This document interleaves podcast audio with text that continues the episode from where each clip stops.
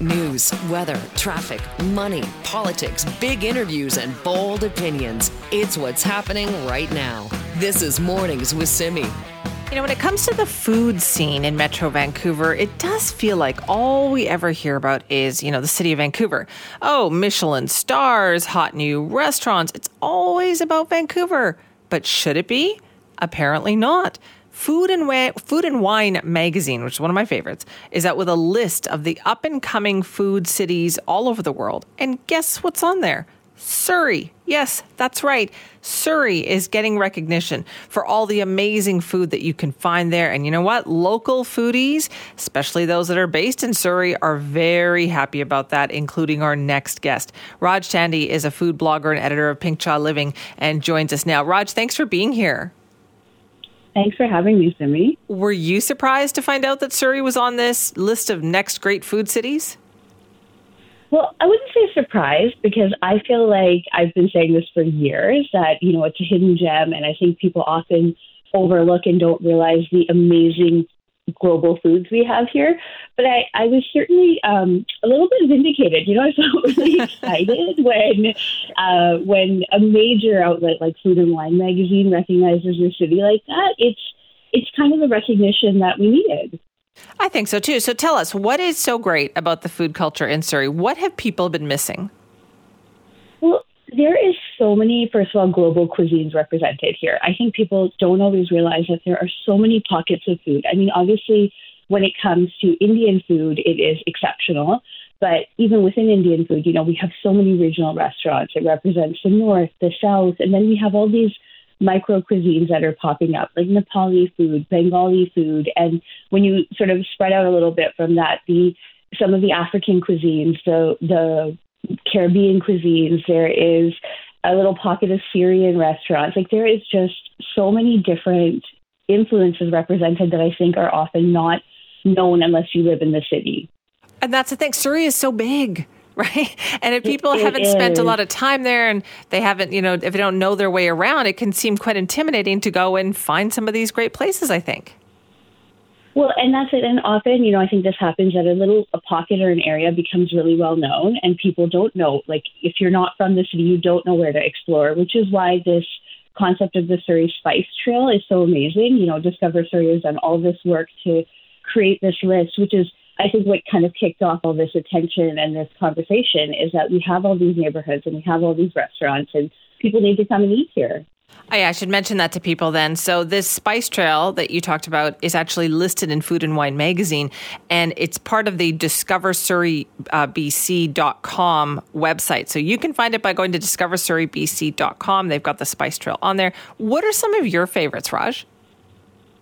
Okay, there's like so many places that I love, but um, right off the bat, I would say like Chacha's restaurant is a place that I I think they do these amazing things that are done nowhere else. They do a rumali roti, which is like the thinnest bread you're ever going to have, and just so delicious. Um, I'm also a really big fan of Dragon Walk, which is Indo Chinese. I think Indo Chinese is this great little um, micro cuisine that people don't always realize is here. By the way, um, that that will blow a lot of people's minds because I've talked to people about this over the years. I first discovered this oh 15 almost 20 years ago and it blew my mind at the time, but Indian style Chinese food is phenomenal. It's amazing. And if you go into the restaurants and you actually talk to the restaurant owners and chefs, they're so proud of their cuisine because I mean, these are families that left China, settled in Calcutta, and then they brought their unique food cuisine here. So, you know, another thing that I think is really lovely about coming to Surrey to visit the restaurants is yes, you know, a lot of the times they're mom and pop shops. They're more of a homey experience, but what you're getting is truly very authentic and you can learn so much and learn so many stories and connect with people in a way that you sometimes can't when you're in a big fancy restaurant. Okay, so you've listed Chacha's, which is, um, and I'll, I'll have this whole list for people too, and a reminder at the end there. Um, Dragon Walk, which sounds, I'm putting these on my list, by the way, Raj, as you're talking yeah, about them. Yeah. What are some of the other ones? Okay, so I, I love this place called the Syrian Gourmet. I think they're new to the Spice Trail. They might be being added soon, but they make the most amazing desserts. So I would definitely um, give that a whirl. Um, another place to try is Clove. Clove does the most amazing um, cocktails. I know it's 6 a.m., but you know it's like a really unique uh, experience. Uh, Cove is a really amazing restaurant too. I'm always on the spot. I'm like, there's so many that I want to uh, always talk about. Oh, I would also definitely um, say Kerala Village. They do the best dosas, like Kerala Village. Sorry, they do the best dosas. So there are so many uh, restaurants on the list from. Uh, oh wait, hang on, one more, one last one. Spice of Nepal. They do these most amazing momos and soups. So another one that I think I really think momos are little steamed dumplings, which I think are this beautiful food that every culture has a steamed dumpling. Like everybody's got one. Um, definitely, definitely on my must try list. Well, first of all, they're all delicious. I don't care what culture it is that has a dumpling. If there's a dumpling, I'm eating it. yeah, yeah. Right. So that, that, that's the thing about all these different places, though, Raj. Do you think it was just like a natural progression? You've got all these different people settling in Surrey, and this is kind of what happens as a result. I think so. I think that you know there's been so much immigration recently in the, in the last. I, am going to take a guess of five to seven years. It feels like to me. It could have been longer, but now there is all these little like pockets of immigration and, and different cultures and people from different parts of the world coming in. And I think in many ways, like Surrey was the perfect place for that because there's space to spread out. Um, you know, there was affordable options for people to set up restaurants. You know, maybe not as affordable as if you were in the city. And then, the, well, we are a city too. Let me rephrase that before, before yes. you're in Vancouver downtown. But um, you know, all these uh, all these different factors came together, and also because a lot of times, you know, immigrants they create opportunities to sell the food because it's what they know. You know, it's what they know. So they are sustaining themselves by selling these very like homemade, home cooked foods, and it's turned into this beautiful little opportunity for someone to come to Surrey and try so many different things that you won't get anywhere else unless you know, there's so many restaurants that I've been to on this spice trail where people have said to me, "Oh, this is my mom's restaurant," or "My mom is cooking in the back," or "My grandma taught me this." Right? So you won't get that kind of culture of food everywhere. I think Surrey has just really uniquely got that going on. Well, it certainly sounds like that. So, would you tell people, "Hey, you know what? It's time to maybe cross the bridge, go over there, check some stuff out." I would 100% say that. I would also say if you haven't been to Surrey in several years, which I know there are people listening who are going to say that, it is very different now. Definitely come check it out. Look at the Spice Trail, plan your list, and give it a try. Like, there is so much amazing food here that people can give come in they can try things that you can't try elsewhere fantastic well you know what i've made my list even while talking to you so raj thank you so much for talking to us this morning Thank you for having me. That is Raj Thandhi. Raj is a food blogger and founder and editor of Pink Chai Living. Uh, you can find that online, her blog there, all about food. And so the Spice Trail that we were just talking about was featured in Food and Wine magazine. That is one of North America's premier kind of food publications. It's a great magazine. And they picked Surrey as one of their up and coming uh, you know, food cities. This is like a place to go and check out all these different places. So if you would like to find out the restaurants that are on the Spice Trail, go to discoversurreybc.com and you can get the whole list there. But some of the ones that Raj mentioned that she loves are Chacha's, Tandoor and Grill. She mentioned Dragon Walk, Clove. I saw also on the Spice Trail they had you know restaurants listed like Afghan Kitchen, The Taste of Africa. It just sounds amazing, and I am definitely going to check them out. So good on all those hardworking foodies out there in Surrey making that happen. This is Mornings with Simi. All right, it's time for our weekly check in with Reggie Cecchini, our Global News Washington correspondent, on things that have been going on in the United States. And honestly, Reggie, I don't even know where to start this week. I mean, look, there's a lot of things that we can talk about, but we could talk about the most recent one, and that being um, uh, what is becoming a continued problem for the Biden administration when it has to do with immigration, because it ties in Republicans, Democrats, Joe Biden, and Donald Trump. Okay, let's start with that one. So, Title 42, what is that and what is going on? So, look, Title 42 was put in place by Donald Trump during the pandemic as a way to kind of curb asylum uh, seekers from gaining access to the United States. And this was done under the guise of there's a public health crisis and we need to protect the American population. It was incredibly controversial and it turned back more than 2 million people that were seeking asylum. Uh, it was carried over into the Biden administration and then it officially was rolled back at 1159 last night, uh, kind of Mexico time. Uh, and ultimately what that did was end this procedure and it allowed for, you know, more migrants to potentially get in while at the same time facing a new challenge because the administration realized that they may be flooded with migrant claims. So they put new rules in place that could potentially turn back even more people trying to gain access to the United States. You now have the administration facing challenges from the ACLU, some pushback from progressive Democrats, but still pushback from Republicans as well. Okay. And so they've sent like troops and everything to the border too, haven't they? Yeah, there, there are uh, National Guard is patrolling uh, the border. The uh, active duty troops from the military are assisting with asylum claims because there is a concern here that we could see thousands upon thousands of people attempting to cross the United States border every single day for the next several weeks. This was, you know, a number that exceeded 10,000 per day in the run up to the rollback uh, of Title 42. The Department of Homeland Security says that if people do not seek asylum before they either enter Mexico or get to the U.S. border, that they will be turned back and they're going to use what's known as Title 8 to start deporting people back to the country that they came from. This is going to impact people from a multitude of countries. And there is some general concern here that if more migrants aren't allowed into the United States, that this could have an impact on the economy because there are so many jobs, especially in parts of the southern United States, that are reliant on seasonal workers who can't get into the country. So, meanwhile, all these people are showing up here because they think that, oh, the rules are ending, we can now get in, and that is not the case.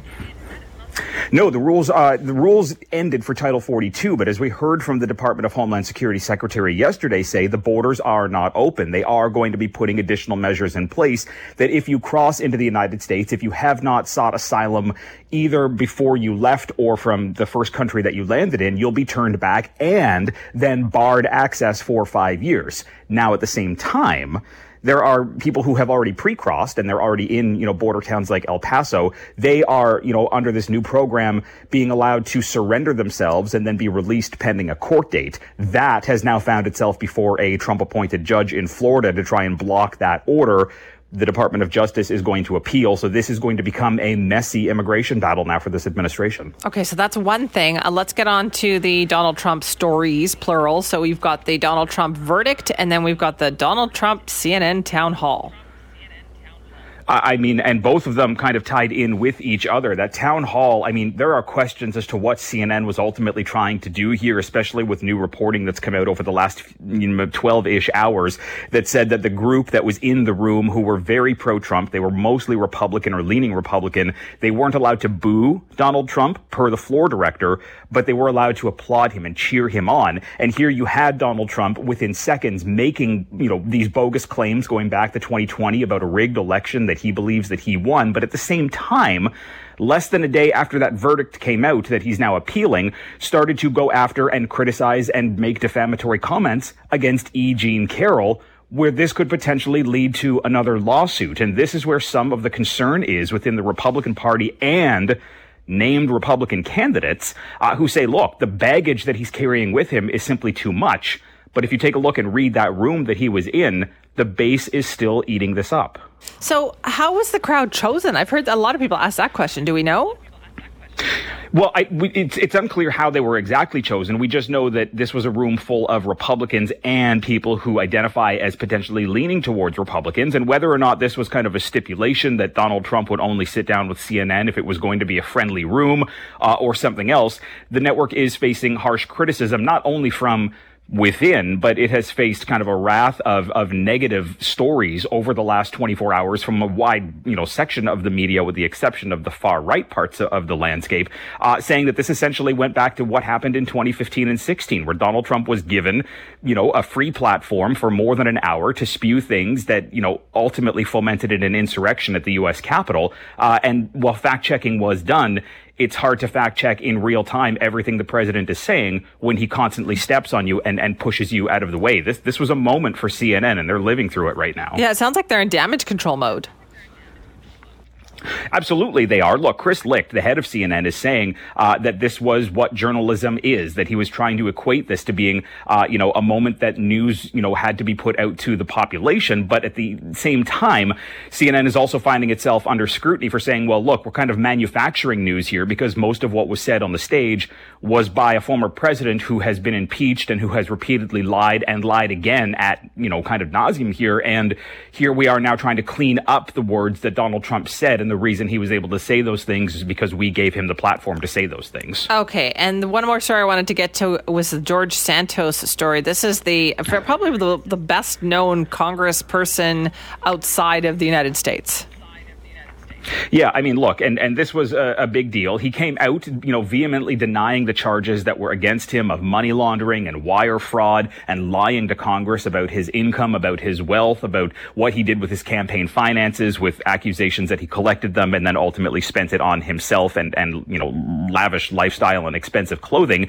He came out and used words that are very familiar within the Republican Party to say that this was a witch hunt and that people are simply going after him and he's not sure where the government, you know, got their information from. This is an embattled congressman four months in. The problem here is what do Republicans do? Are they going to try to censure him? Are they going to potentially expel him? Which, if they do, would open a by election and potentially lead to a pickup for Democrats and shrink the lead that Kevin McCarthy has. So the party has found themselves in a really tough spot right now they're losing support within the base, at least in his riding, and they're also concerned that that could lead to a Democratic pickup, all because of one man who ultimately found his way into Congress by lying to his constituents. Oh man, that case is crazy. Reggie, thank you so much for all that.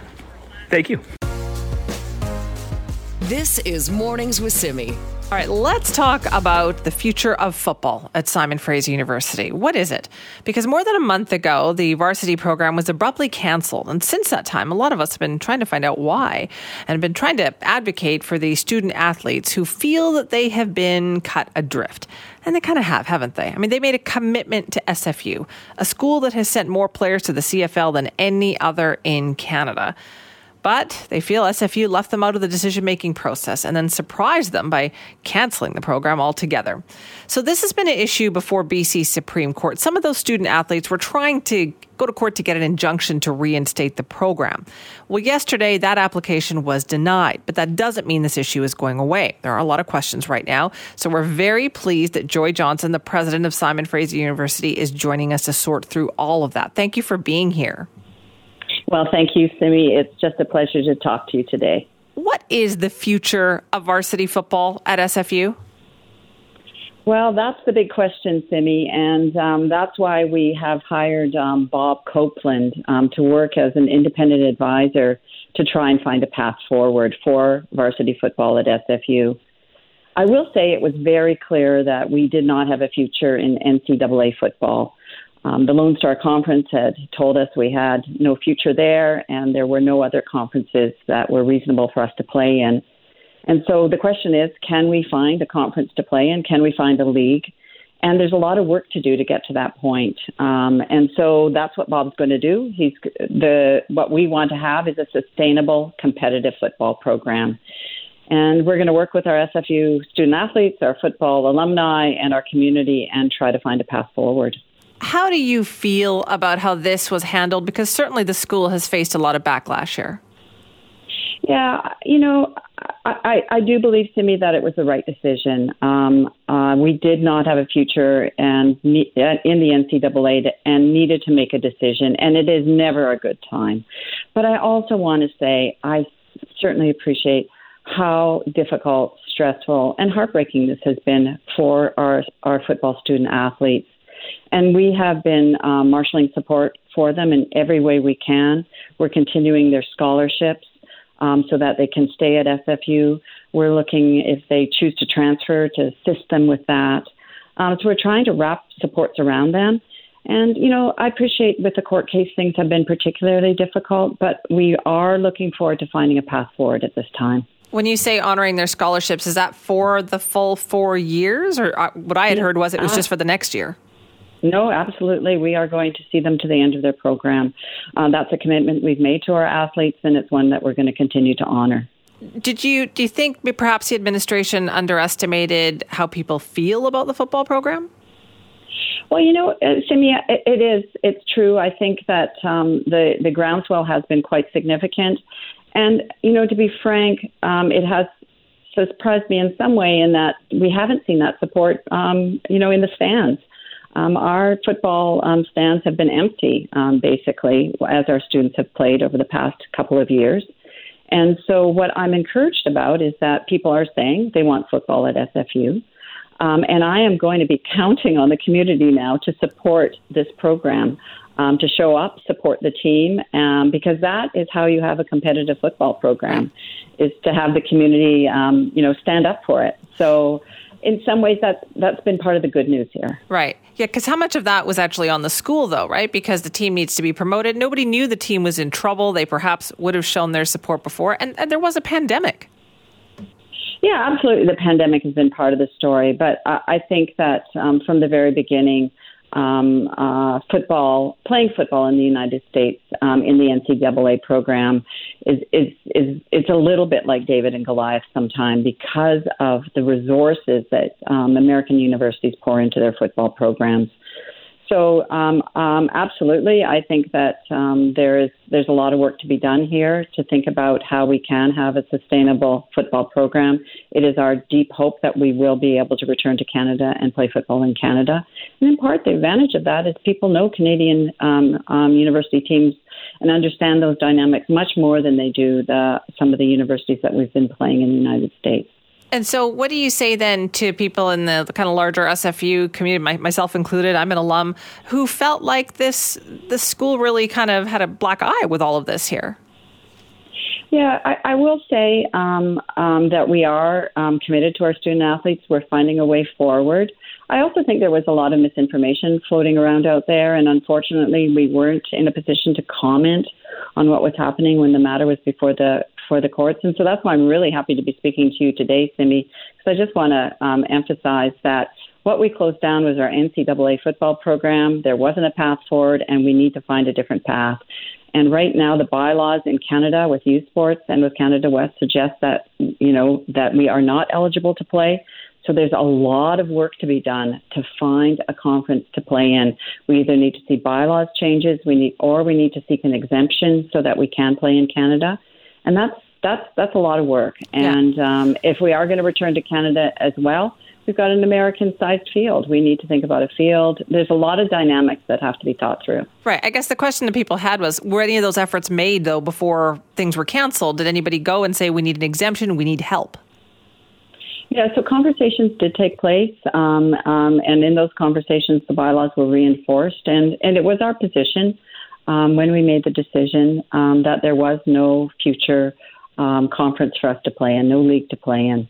But since that time, um, we have received, um, and some in part through the advocacy of people who are keen on SFU football, um, some signals that those doors might not be as closed as we thought they were. And so it's time to take a look at that to figure out how we can move forward and to, you know, really support this this effort and and to get like I, I think at this point we need to work together. We need, uh, you know, the university really does want to work with our SFU football alumni, our students, and try to find a path forward. I hope so. Yes. Thank you so much for joining us this morning. Thank you, Simi. Thanks for your time. I appreciate it. This is Mornings with Simi. So we just heard some potentially positive words from Joy Johnson, who's the president of Simon Fraser University, when it comes to dealing with bringing back varsity football and that whole program. So there is a process in place. They have picked somebody to be their advisor, and they've also been talking to the people who have a, a, vested interest in this. Now, Mark Bailey is with us now, president of the SFU Football Alumni Society, to talk more about this. Mark, thanks for being here. Good morning. Thank you for the opportunity. Greatly appreciate it. Well, tell me, are you feeling positive after the last, you know, 48 hours? Certainly feeling positive and optimistic. Uh, yet, uh, however, uh, still some things that need to be uh, dealt with, uh, you know, with an immense amount of urgency. So, uh, while we greatly appreciate, you know, the opportunity to engage with President Johnson, the university, and the steps in which they're able and willing to uh, take to have the program likely reinstated. Uh, you know, we still need to address the things that are really at uh, at hand here, and that's the student athletes right now that uh, are on the on the current roster as well as the staff.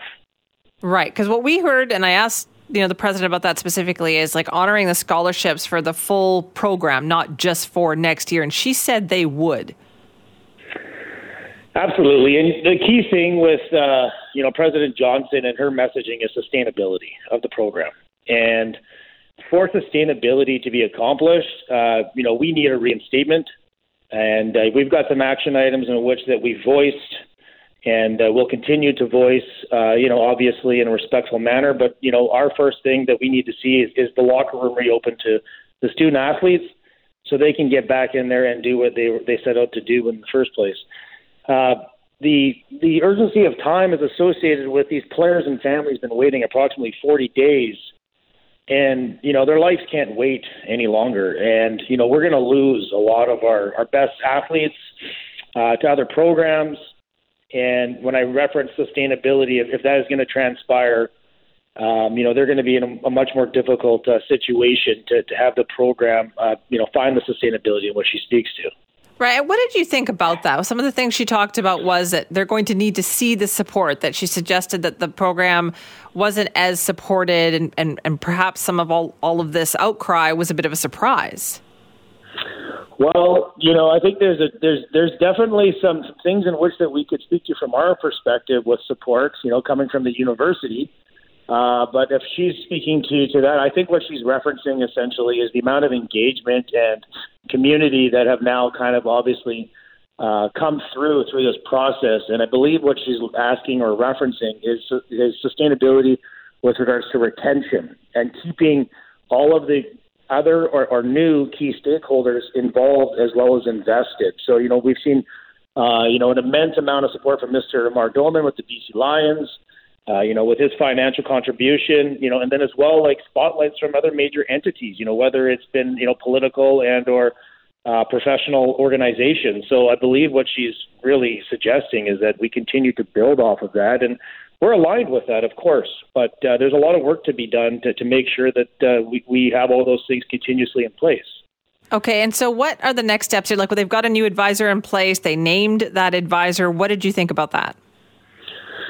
Well, definitely, uh, you know, I, I think that they've done their due diligence with regards to making sure there's somebody externally, uh, you know, hired and it's to their benefit.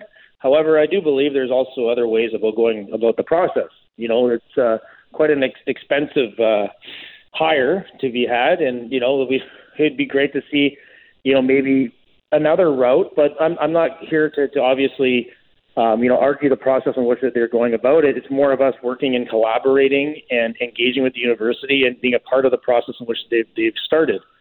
Uh, you know, Mr. Uh, Copeland here with the McLaren Global Sports Group, I believe, is you know has quite an extensive uh, background and is accredited. And we've already had engagement uh, with that gentleman already by email, and we look to work with him, you know, immediately next week uh, to get the things in place. But you know, like our our action item right now, like I mentioned already, is is the locker room. And you know, like when I say um, urgency, like I'm talking today. Like we need to see the locker room open, and we need to see these student athletes back there.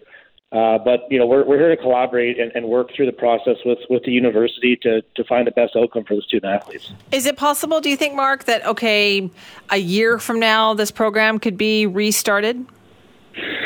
It's possible that that could be the scenario. We're, we're definitely not um, trying to, I guess you say, uh, put put that out on our on our uh, our agenda. Our agenda's immediate thing is to get the student athletes there and, and pursue an exhibition schedule for this year. And as well, you know, we've we've alluded to earlier that we've provided the, the university with nine games for this year. They very well may assess things and say those those are not realistic. You know, we, we only see you know six of those games being realistic, and by all means, that that's fair too. But you know, something at that point is better than nothing. A lot of these student athletes are not going to find other places to play, you know, and, and make a unilateral move to to go find a, a great education somewhere, you know, like SFU, and still play competitive uh, university football. Okay, so the next steps here, then you're saying get the gym open for some of these players. Has it been? It must be such a waiting game for them, right? Like they don't know should they move on, should they stay. Yeah, and you know, like we we've been engaged with the student athletes, you know, consistently throughout the whole process, and they've been very, very mature, and they've been very patient, and the families as well. And you know, we're doing our due diligence as well to to meet with them and give them the support that they need. We had a call last night with with the entire team, with our alumni group. You know, we've got 90 people on the call, and to hear some of the things in which I'm hearing is quite concerning and upsetting. And you know, it's hard not to be uh, you know, Henri or, or, or just, you know, obviously having an immense amount of empathy. But uh, yeah, it's been a long waiting game, and you know they're they're putting their lives on hold. So it's it's necessary that we get them back to where they were. All right, so still lots more to come on that. Mark, thanks for keeping us up to date. No, thank you for the opportunity. Greatly appreciated. This is Mornings with Simi. I'm going to knock wood right now because I was about to say the Whitecaps are on a bit of a roll, but I also know that our coach of the Vancouver Whitecaps, Vanni Sartini, is just as superstitious as I am. So let's find out how he's feeling. Good morning, coach. Good morning. Uh, I'm good. I'm good. I'm. Uh, you can say we're on a roll. Like, you are on a roll. We have a, we, we have a lot we have a lot of other superstitions so we, we can say that. Okay. All right. I'm going to say it then because those are two really great games and you were worried last week about the scoring. Well certainly the scoring came out of that slump didn't it? Yeah yeah yeah yeah. In two games we scored seven goals so the uh, we we we kept playing very well but this time we also finalized the chances. So yeah we are i'm mm, very happy. So hopefully we can continue tomorrow in portland too yeah, tell me about this. Tell me about the next match. Well, yeah, it's uh, against one of our, I would say, regional rival, uh, so the Portland Timbers. So we go there. It's uh, it's a team that uh, we already we we beat them when they came to Vancouver like a month ago, but they are in a much better shape now. They won a couple of games. Uh, they got some players back, so it's gonna be hard. It's a it's a good team, and the environment in Portland is always very hot with a lot of fans. That uh, it's going to be a uh, difficult game, but we can make it for sure. Right, because there's only two points that separate you from Portland. You're two points ahead of them, right?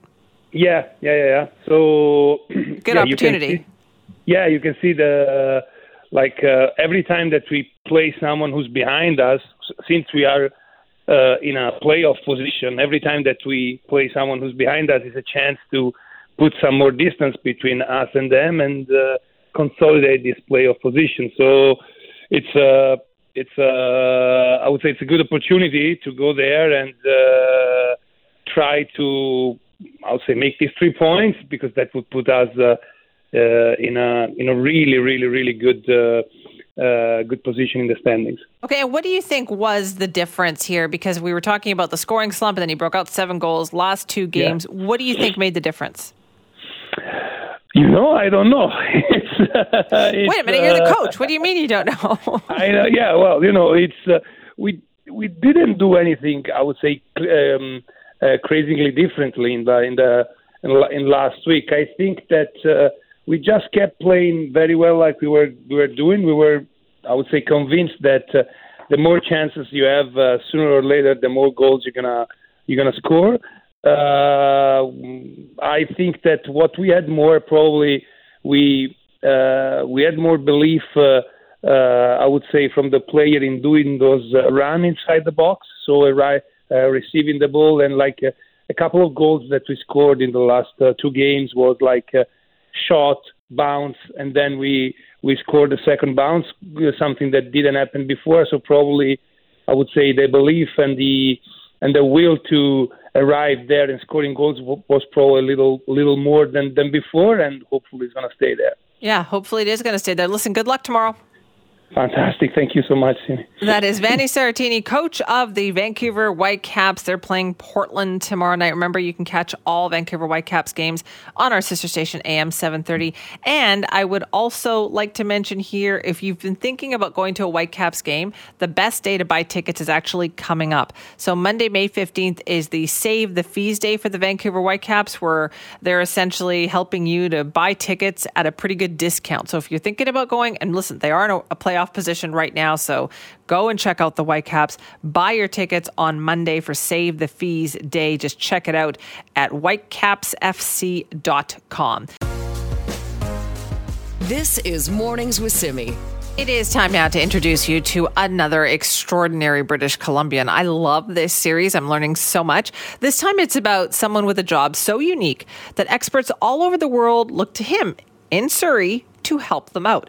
I mean, after all, how easy can it be to find someone who is a reconstructive craniofacial surgeon and microsurgeon? Uh, he literally reconstructs new faces for people. Came from Sloan Kettering and Harvard Medical School. He was courted by facilities all over the world, but he's made his home right here. And we want to know why and find out all about his work. So Dr. Imran Ratanshi is with us now, a reconstructive microsurgeon, craniofacial reconstruction surgeon at Surrey Memorial Hospital. Thank you so much for being with us this morning. Good morning. It's great to be with you. Can you tell us about your work? Like, what do you do exactly? Yeah, so aside from uh, general uh, plastic surgery and reconstructive services, um, my subspecialty interest is in, in reconstructive microsurgery. Uh, and what that means is um, often for larger uh, uh, defects, whether they be from cancer or, or trauma or injury, we transplant tissues from one part of the body and, and move them elsewhere. And in doing so, hopefully uh, help uh, um, uh, restore quality of life and function for that individual. And the second hat I wear is as a craniofacial uh, surgeon. And so, for especially a lot of traumatic injuries or sometimes cancers, um, we, we have to reconstruct the face or facial skeleton. So, both of those areas are big parts of my practice. Okay, how many people do this work? Uh, across, if you look at each uh, one, there's there's a small number of us in British Columbia, and I think in terms of people who uh, do microsurgery, I think we're probably less than less than ten, if that, in, in British Columbia. Um, craniofacial surgery wise, I think it's probably a little bit smaller than that, and I think largely that's a function of where where those types of cases come from. Um, worldwide, it, it's a very small community. Uh, when we look at microsurgery, it, it, used to be very small, and I think uh, you know it's probably less than a, a couple thousand of us across the planet that do this. Okay, that's pretty impressive. You could have gone anywhere, Dr. Ratanshi, but you, you chose to come home to Surrey and have your practice here. Why is that? Well, I, I grew up in Vancouver, in fact, Richmond specifically. My my parents live in Surrey, and um, you know, I think the opportunity for anyone to, uh, you know, after being away for so long, to come home is is quite precious. So I think that was certainly a motivator. And I think beyond that, you know, to come back and, and provide a, a service to the community that uh, has certainly given me so much uh, adds extra meaning. So that, that those are probably the two big reasons. And what do you think people don't understand? I know there's a lot of concern these days about the state of our healthcare system, but what do you think people don't understand, especially when it comes to treating cancer and, and helping people through that? It's a great question. I mean, I think uh, across the, the, the spectrum, whether it's my field or anybody else's, I think we just, you know, we we're a growing population. We need more of us. I think that's just not physicians, but that's nurses and other care providers as well. Um, but I think when it comes to cancer, um, reconstruction is an important part of that, especially for more severe cases breast cancer is a great example. Um, historically, a lot of the reconstruction was restricted maybe just centrally in Vancouver. We just didn't have the plastic surgeons in the community, and certainly as we trained more specialists, we got more specialists in the community, we were able to offer more specialized care. That's now an option. And if you look in Surrey, um, almost every uh, woman who comes in for breast cancer, for example, is at least offered reconstruction, which is a very, very important milestone. If you go beyond our borders, that may not be the case. And so, certainly, we have a lot of work to do in terms of disseminating that access. But I think even beyond that, when you look at people who potentially uh, may have an unsuccessful outcome with those types of strategies that we use, that's where microsurgery comes in. Or say somebody who uh, has a, a major limb injury and maybe had to be transferred to Vancouver, now they can access that care a little bit more in their backyard. How much is care, cancer care in particular, improving in Surrey? Because I know for a long time it was like you had to get in the car, you had to come to Vancouver, but what's it like now? It is it is really exceptional, and uh, we're very fortunate. I think, especially since the opening of the Jim Pattison Center in Surrey, um, that the, the, breast health um, service there in particular is is is really unique. Um, I, I, think that you know, don't quote me on this, but I, I think that between uh, between Jim Pattison and, and St. Paul's, I think they offer the the largest volume of uh, uh, breast cancer care in the province, which is a, an important thing to be able to do, and it's it recognizes the population that's there.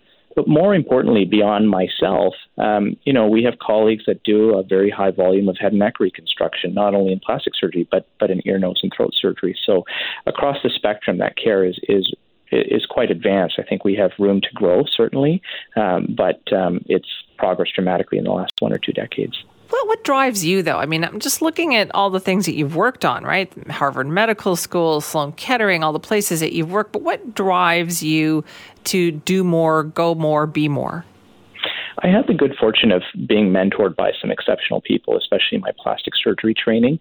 Um, they're world class surgeons in and of themselves, and, and I think I had the good fortune of probably being in the right place at the right time, where um, you know plastic surgery was really growing in Manitoba of all places, and I think it's one of the hot spots of plastic surgery and reconstruction in Canada.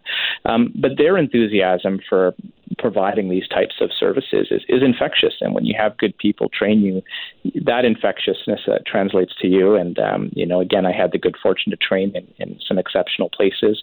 Um, that motivates you further. And, and, ultimately, you see how care is provided elsewhere around the world. Um, and you want to be able to provide that in your own backyard. And now, did your parents at ever any point say to you, oh, come on, come home?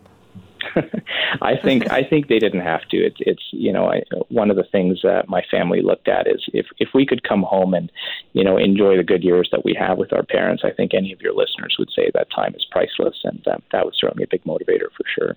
All right. So, what do you look ahead to? What are the, some of the exciting things that you're working on that you think you know we're going to hear about this in the years ahead? Yeah, absolutely. So um, the first is expanding the capacity of what we provide, and so um, what that involves is building the institutional memory. And I think we've really come a long ways. You know, when I started um, doing a big reconstructive surgery, was you know it was a big production. It was you know anxiety provoking for all involved. And today we've been able to make something like that, you know, quite routine for all the care providers involved, and that's that's very very important. I think beyond that we have other areas that we're looking at uh, in terms of providing more sophisticated reconstruction uh, in limb salvage. Uh, there's a, a, very interesting area in lymphatic reconstruction that certainly we're considering, uh, and we've made some significant progress in terms of infrastructure on thanks to donations to our foundation.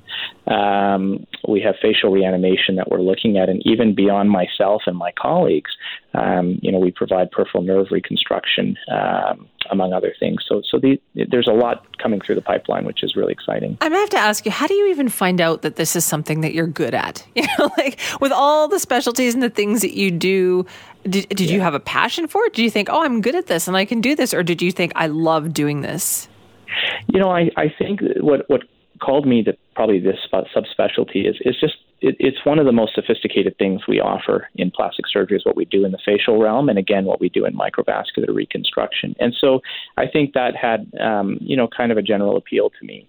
Um, I think beyond that, again, you look to your mentors and say, wow, you know, they, they train you really well, and um, you know they help you work through uh, and develop that technical skill set and knowledge base. And I think then you realize, you know what, I can do this, and um, you know, it, it's sort of a lesson that uh, if you put your mind to anything, you, you can really accomplish good things. And if you have good supports to do that, that's most important. And do you try to do that for up and coming students as well? Oh, absolutely. I mean, I think um, a philosophy that's worked well for me that my mentors gave me, and, and I try to uh, pass on to um, the medical students and residents I train, is if you can make that person um, better than maybe you were at the exact same stage, I think that bodes very well for, for the future of our field. Well, thank you so much for joining us this morning. We appreciate it. And thank you for your work. It's my pleasure. Thanks for having me. That is Dr. Imran Ratanshi, who's a reconstructive microsurgeon and craniofacial reconstruction surgeon at Surrey Memorial Hospital. He is an expert in his very special and unique field of work. And he chose, after Harvard Medical School, Sloan Kettering, you name it, being in demand everywhere, to come home to Surrey and work here because this is where his family was. And he's just one of the extraordinary British Columbians that we have been featuring on our series. And we'll have a few more people to introduce you to next week.